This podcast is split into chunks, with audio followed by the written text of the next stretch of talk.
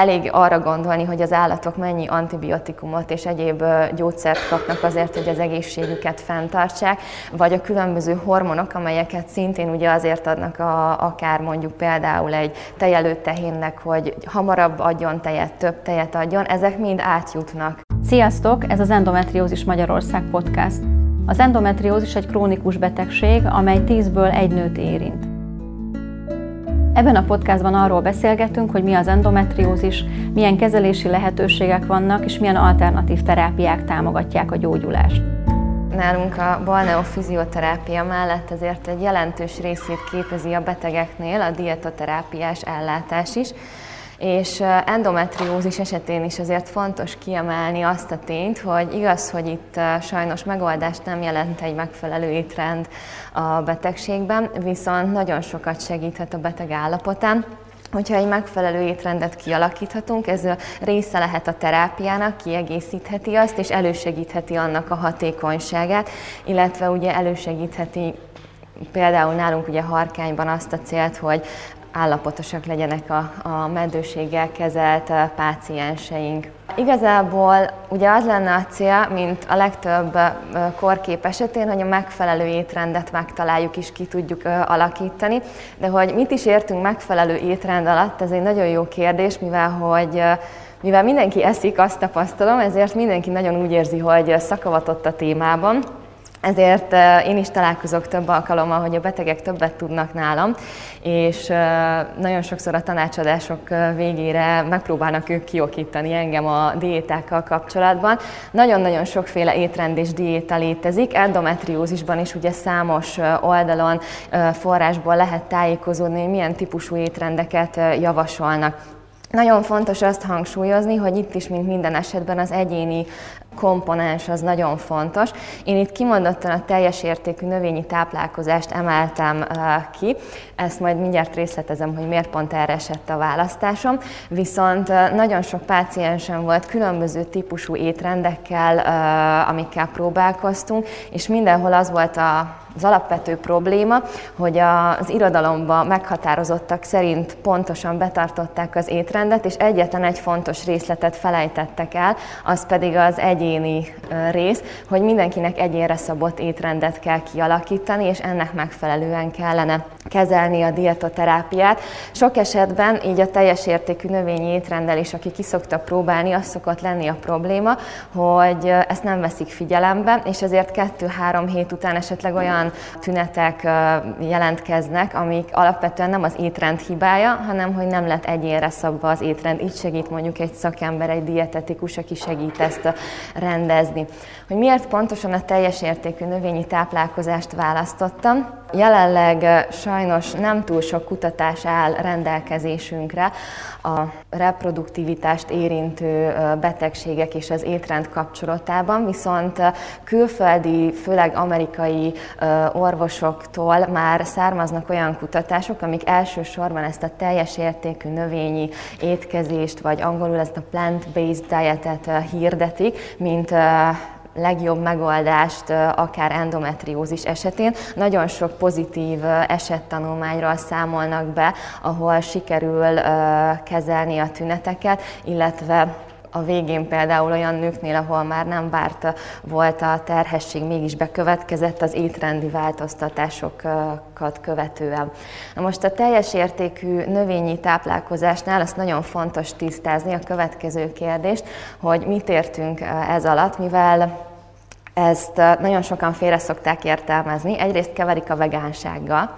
Itt most én nem a vegánságról szeretnék beszélni, ami egy teljesen más aspektusból követ, nézi ezt az egész étrendet. Az egy olyan szemlélet, amelybe etikai okok is mozgolódnak. A teljes értékű növényi táplálkozást azt orvosok azért fejlesztették ki, vagy akadtak rá, ez talán a jobb szó, hogy az egészséget próbáljuk meg fenntartani, illetve a betegségeket, ha már kialakult, azokat esetleg ezzel kezelni és gyógyítani. A teljes értékű növényi táplálkozáson belül pedig fontos azt leszögezni, hogy itt is vannak alternatívák.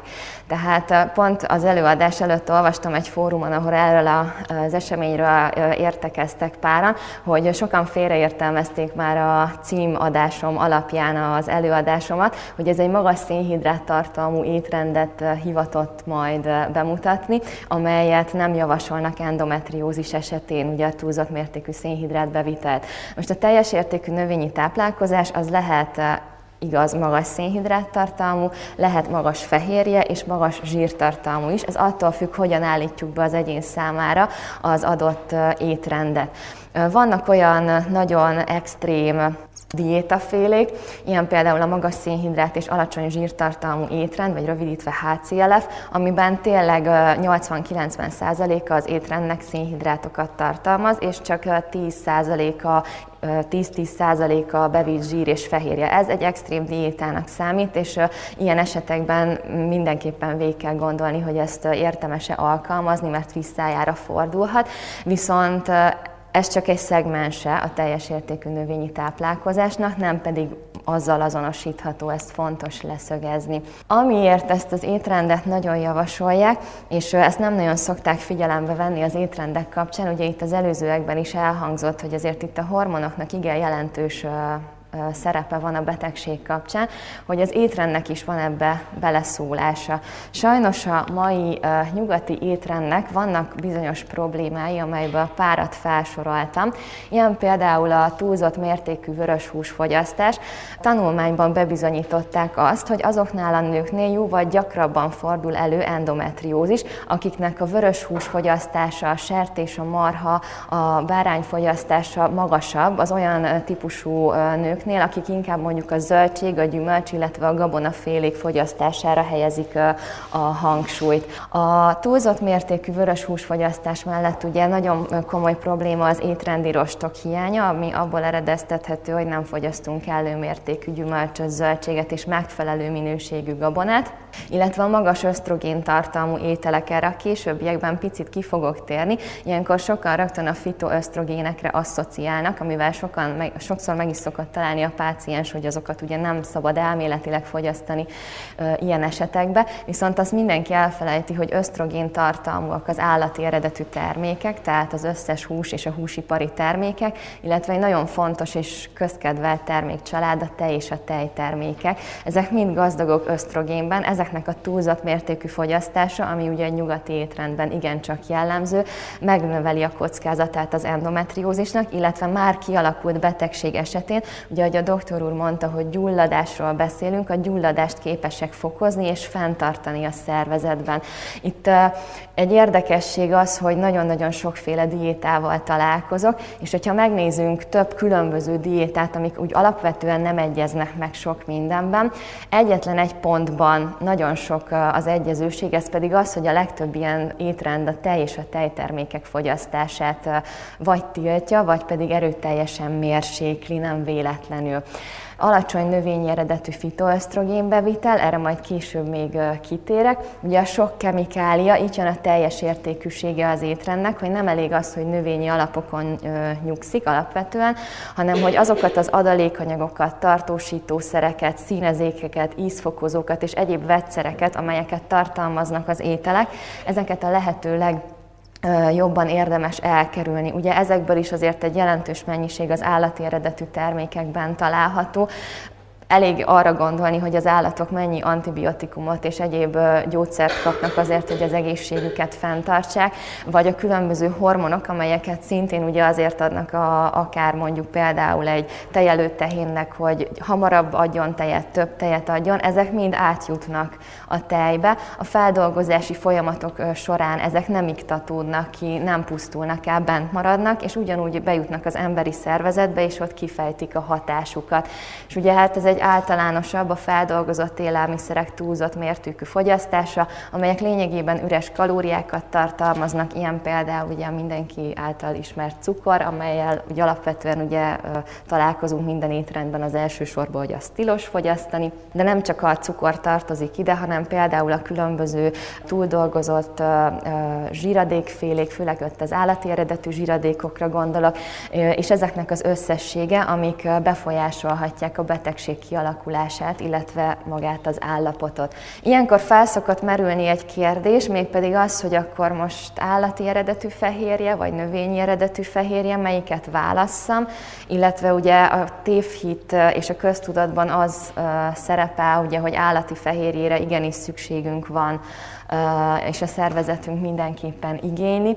Ez nem teljesen így van. A növényi eredetű fehérjék is hatékonyan beépülnek a szervezetbe, és fel tudja őket használni, ugyanúgy, ahogy az állati eredetű fehérjéket, csak tudatosan úgy kell összeállítani az étrendet, úgy kell párosítani az, éle, az ételféleségeket, hogy minden aminosav, ugye eszenciális aminosav, amit a szervezetünk nem tud előállítani, be legyen víve. Ez viszont nagyon könnyen egy egyszerű ételpárosítással megtanulható kivitelez, érezhető, fehérje hiány nem szokott senkinél kialakulni, viszont ez egy nagyon fontos szintén kutatási adat, hogy azoknál a nőknél, akiknél nézték a meddőségre való rizikófaktorokat, 50%-kal csökkent a rizikó a meddőségre, akik a növényi eredetű fehérje forrásokat kapták ebben a vizsgálatban. Itt a tejjel ugye már, a tejről már beszéltem az imént, hogy milyen anyagokat tartalmazhat a tej, illetve ugye a tejtermékek is, amelyeket érdemes kiiktatni az étrendből. Ha valaki nem is szeretne növényi alapú étrendre térni, akkor azért el szoktam mondani az endometriózisos pácienseknek bent a kórházban is, hogy törekedni arra érdemes, hogy egy olyan étrendet kellene kialakítani, ami gyulladásfokozó, gyulladásfenntartó ételeket nem tartalmaz. A tej az ide tartozik alapvetően, illetve majd még a következő, a glutén lesz az, ami egy ilyen kérdésként felmerülhet. Tehát, hogyha valaki esetleg ö, úgy érzi, hogy sok most így hirtelen, mert nyilván nem lehet egyik napról a másikra átállni, akkor például az egy nagyon fontos és jó törekvés, hogyha a tej és a tejtermékeknek a kiiktatása megtörténik az étrendben. Pont nemrég olvastam egy olyan esettanulmányt, ahol a hölgy már évek óta próbálkozott endometriózissal, ugye kisbabát szerettek volna a párjával. Egyébként óvolaktó vegetáriánus volt a, az illető, ami ugye azt jelenti, hogy alapvetően állati eredetű terméket, húst nem fogyaszt, viszont ugye a tej és a tejtermékek részét képezik az étrendjének. Ezeket elhagyva egy amerikai orvos javaslatára 8 hónapra később teljesen természetes úton sikerült teherbe esnie. A tej mellett lett a másik ugye kérdés, hogy gluténmentesnek kell -e lenni az étrendnek. Szerintem a legtöbb ajánlásban, amit endometriózis esetén olvastam, abban a gluténmentesség az fel van tüntetve.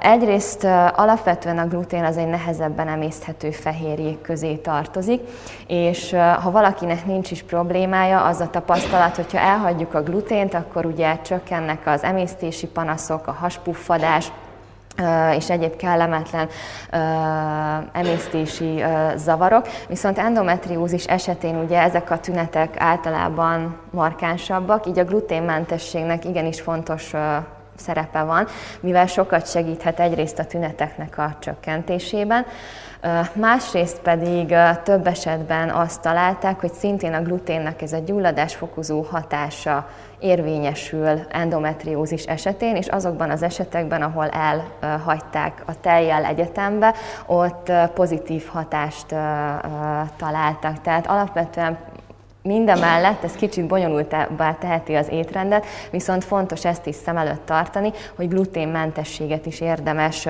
ha nem is teljesen kialakítani, de erre is törekedni, hogy ne egy gluténban gazdag, mert a nyugati étrendel ugye ez a probléma, hogy alapvetően majdnem minden ételünk cukrot, tej vagy tejterméket és glutént vagy glutén származékot valamilyen formában tartalmaz, tehát ezeket redukálni az étrendben. És akkor amit ugye az elején említettem, hogy mi is a helyzet a szénhidrátokkal, itt fontos megkülönböztetni, hogy szénhidrát ez egy nagy csoport. Nem szabad mindent egy kalap alá venni, mert vannak összetett szénhidrátok, és vannak egyszerű szénhidrátok, most, hogyha ilyen szempontból nézzük. Az egyszerű szénhidrátok azok a szénhidrátok, amik a vércukorszintet gyorsan megemelik, ez viszonylag magas inzulinválaszt követelnek a szervezettől, és az emésztésük nem egy nagy feladat a szervezet számára. Általában ezek a feldolgozott szénhidrátok ide tartoznak például az egyszerű cukrok. Viszont vannak összetett szénhidrátok. Összetett szénhidrát található a zöldségekben, a hüvelyesekben, a gyümölcsfélékben, a gabonafélékben, legyen az gluténmentes vagy gluténtartalmú. Ezeket a szervezet teljesen más tempóban és teljesen más módon bontja le, teljesen más a tápértékük is, nem csak üres kalóriákat, energiát viszünk be vele, hanem fontos más mikronutriensek is bejutnak a szervezetbe. Ezért nagyon fontos azt hangsúlyozni, hogy kell a szervezet, főleg a női szervezet számára a szénhidrát. Nem egy szénhidrát többletet kell megteremteni ebben az étrendben, viszont az nagyon fontos, hogy jó minőségű szénhidrátok bevitelre kerüljenek. Most mondok egy példát, hogyha már a gluténmentességről volt szó, akkor ilyen például gluténmentes alternatíva a hajdina, a hajdinában majdnem minden eszenciális aminosav megtalálható olyan mértékben, amiben szüksége van a szervezetnek ezekre az eszenciális aminosavakra. Lassan emeli meg a vércukorszintet, így ilyen problémát sem okoz, és nagyon könnyen emészthető mindemellett, tehát különböző emésztési problémákat sem fog előidézni. Amiről még ugye szót szerettem volna ejteni, kicsit, ez csak röviden, mert erről eléggé sokat lehet beszélni, az fitoösztrogének és a xenoösztrogének. Ugye a fitoösztrogének azok olyan ösztrogénhez hasonló növényi alkotó elemek, amelyek például elsősorban ugye a szójában, vagy például a lemmagban találhatóak meg nagy mennyiségben. Ezeket szokták általában ösztrogén túlsúlyos állapotban tiltani és nem engedélyezni az étrendbe, mert hogy ezek is problémát okoznak, bár ez egyébként már megdőlőben van, nem feltétlenül ezek a növényi alkotó elemek azok, amik befolyásolják az ösztrogén szintet a szervezetben, ellenben a xenoösztrogénekkel, csak ezeket egy kalap alá szokták venni, és ez szokta a problémát okozni.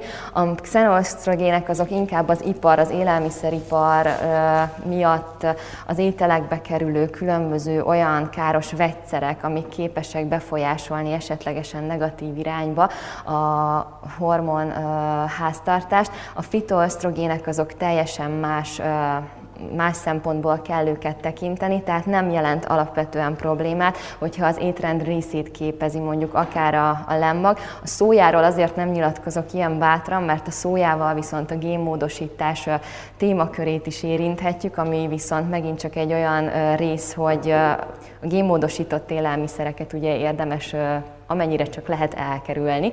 És a szóját inkább én ilyen szempontból emelném ki, hogy miért kerülendő élelmiszer, nem pedig a fitoösztrogének miatt. Az étrendnek az összeállítása az egy eléggé széleskörű terület. Próbáltam amennyire lehet itt az idő rövidsége miatt összefoglalni, hogy mik is azok a szempontok, amiket érdemes figyelembe venni. Ugye arra kell figyelni, hogy az egyénnek a fehérje, a zsír és a szénhidrát bevitele is megfelelő legyen. Ha arra van szükség, sok esetben például egy lombik programnál, ugye az orvos fel szokta hívni a beteg figyelmét, hogy fehérje bőségre lenne szükség. Ezt is meg lehet egyébként nagyon jól valósítani növényi ö, táplálkozással, viszont ugye figyelni kell az összetételre, illetve ami hiba szokott lenni, és az első pár hétben buktatója az étrendnek, az a kalóriabevitel. A növényeknek jóval alacsonyabb az energiatartalma, mint az állati eredetű termékeknek, tehát ezekből többet kell enni, mint az állati eredetű termékekből, ahhoz, hogy a kalóriabevitel, az energiabevitel meglegyen, és ne legyen kalóriadeficites az étrend. Általában ez szokott problémát okozni, és jóval kevesebb kalóriát szoktak bevinni az ezt kipróbálók, mint amennyire szükségük lenne. Ilyenkor szoktam javasolni, hogy vagy egy dietetikus segítsége a legideálisabb, vagy pedig olyan program használata, amely megbízható, mondjuk egyelőre ilyenből még csak angol oldalakat ismerek, ahol ki lehet számolni pontosan azt, hogy mennyi volt az aznapi adott bevitelünk, és ezáltal biztosan tudjuk, hogy nem szenvedett a szervezetünk hiányt egyik makrotápanyagból se, és energiából is megfelelő mennyiséget biztosítottunk. Több külföldi orvos támogatja a teljes értékű étrendet. Én most a dr. Michael Gregernek a 12 pontját hoztam el. Ő foglalta össze az egyik könyvében, amelyet a végén ajánlok is ő részletesen tárgyalja ezt az étrendet különböző betegségek szempontjából, hogy mik azok a az elemek, amik mindenképpen, hogy kellenek ahhoz, hogy ez az étrend ez mindenképpen az egészséget szolgálja, és a betegségek kezelésében hatásos legyen. Tehát mindenképpen fontos a napi, és ez napi mennyiségben, tehát ez lehet, hogy soknak tűnik, de ezt érdemes beiktatni.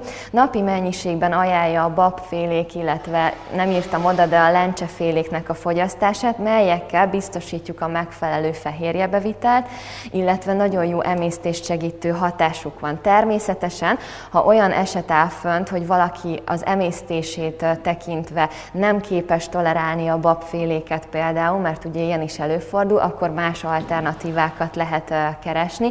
Ugye ezeken belül is van olyan, ami jobban panaszt szokott okozni, illetve van, ami kevésbé. Itt mindenképpen az egyéni toleranciát kell figyelembe venni, alapvetően viszont eléggé fontos eleme, elemét képzik az étrendnek. Emellett a bogyós gyümölcsök, itt alapvetően az antioxidáns rádiáns tartalmuk miatt javasolja hogy napi fogyasztásra, akár fagyasztott vagy friss formában mindenképp megtörténjen a bevitelük, illetve az egyéb gyümölcsökből. A könyvbe külön részletezi, hogy melyik színűből mm, hányszori adagot érdemes fogyasztani. Lényeg az lenne ugye, hogy napi szinten legalább kettő-három adagot próbáljunk meg bevinni. A leveles zöldségek jelentőségét ezt nem csak ő, hanem többen kihangsúlyozzák. A benne lévő jótékony fitokemikáliák, fitokemikáliák és egyéb alkotók miatt ezeket a leveles zöldségeket például akár zöld turmixok formájába, vagy bármilyen étel formájában, zöld turmixok formájában nyersen a legegyszerűbb bevinni a szervezetbe. Legalább naponta három-négy marokkal javasolják fogyasztásra, és emellett még az egyéb zöldségek bevitelét. És akkor itt még, amik vannak, ugye a lemmag, amit kiemeltem, ez azért fontos, mert a lemmagba ezt őrölt formában érdemes bevinni, hogy az omega-3 tartalma hasznosulni tudjon. Ugye mivel halfogyasztás például ugye ebbe az étrendben, hogyha teljesen be van tartva, ugye nincsen, valahol onnan viszont az omega-3 zsírsavakat is pótolni kell. Arra például a lemmag őrölt formában akkor tud hasznosulni a benne lévő omega-3, nagyon jól beiktatható, és minden mellett ugye zsírforrásként nagyon fontos, hogy ugye a dióféléket is be kell iktatni. Ők egy nagyon viszonylag szigorú étrendet írnak elő a betegeik számára, viszont nagyon sok pozitív eredménye, ami azt jelenti, hogy az olyan feldolgozott termékeket, mint például a cukor, illetve a különböző zsiradékok, és itt nem csak az állati, hanem a növényi zsiradékokról is beszélek, ezeket nem engedik, mivel hogy túlzott mértékben feldolgozottak, helyette viszont ugye a zsírsav pótlásra szükség van, tehát azért mindenképpen felkerülnek a diófélék a táblázatba. És akkor ugye a lassan felszívódó teljes értékű gabonák, amelyek szintén megint nem a nagyon nagyon feldolgozott, teljesen finomra őrölt gabonákról beszélünk, amelyeket teljesen lehántoltak, hanem azokról, amelyeken rajta van rajta vannak azok a részek is, amelyek ugye vitaminokban és rostokban gazdagok. Itt akár lehet glutén vagy glutén, gluténtartalmú vagy gluténmentes is, és ugye a 12 összetevőhöz a megfelelő folyadékfogyasztást és a testmozgást is természetesen odaírta, ami fontos tényező. Köszönöm a figyelmet! Köszönjük, hogy hallgattátok a mai podcastot, kövessétek a következő epizódokat is.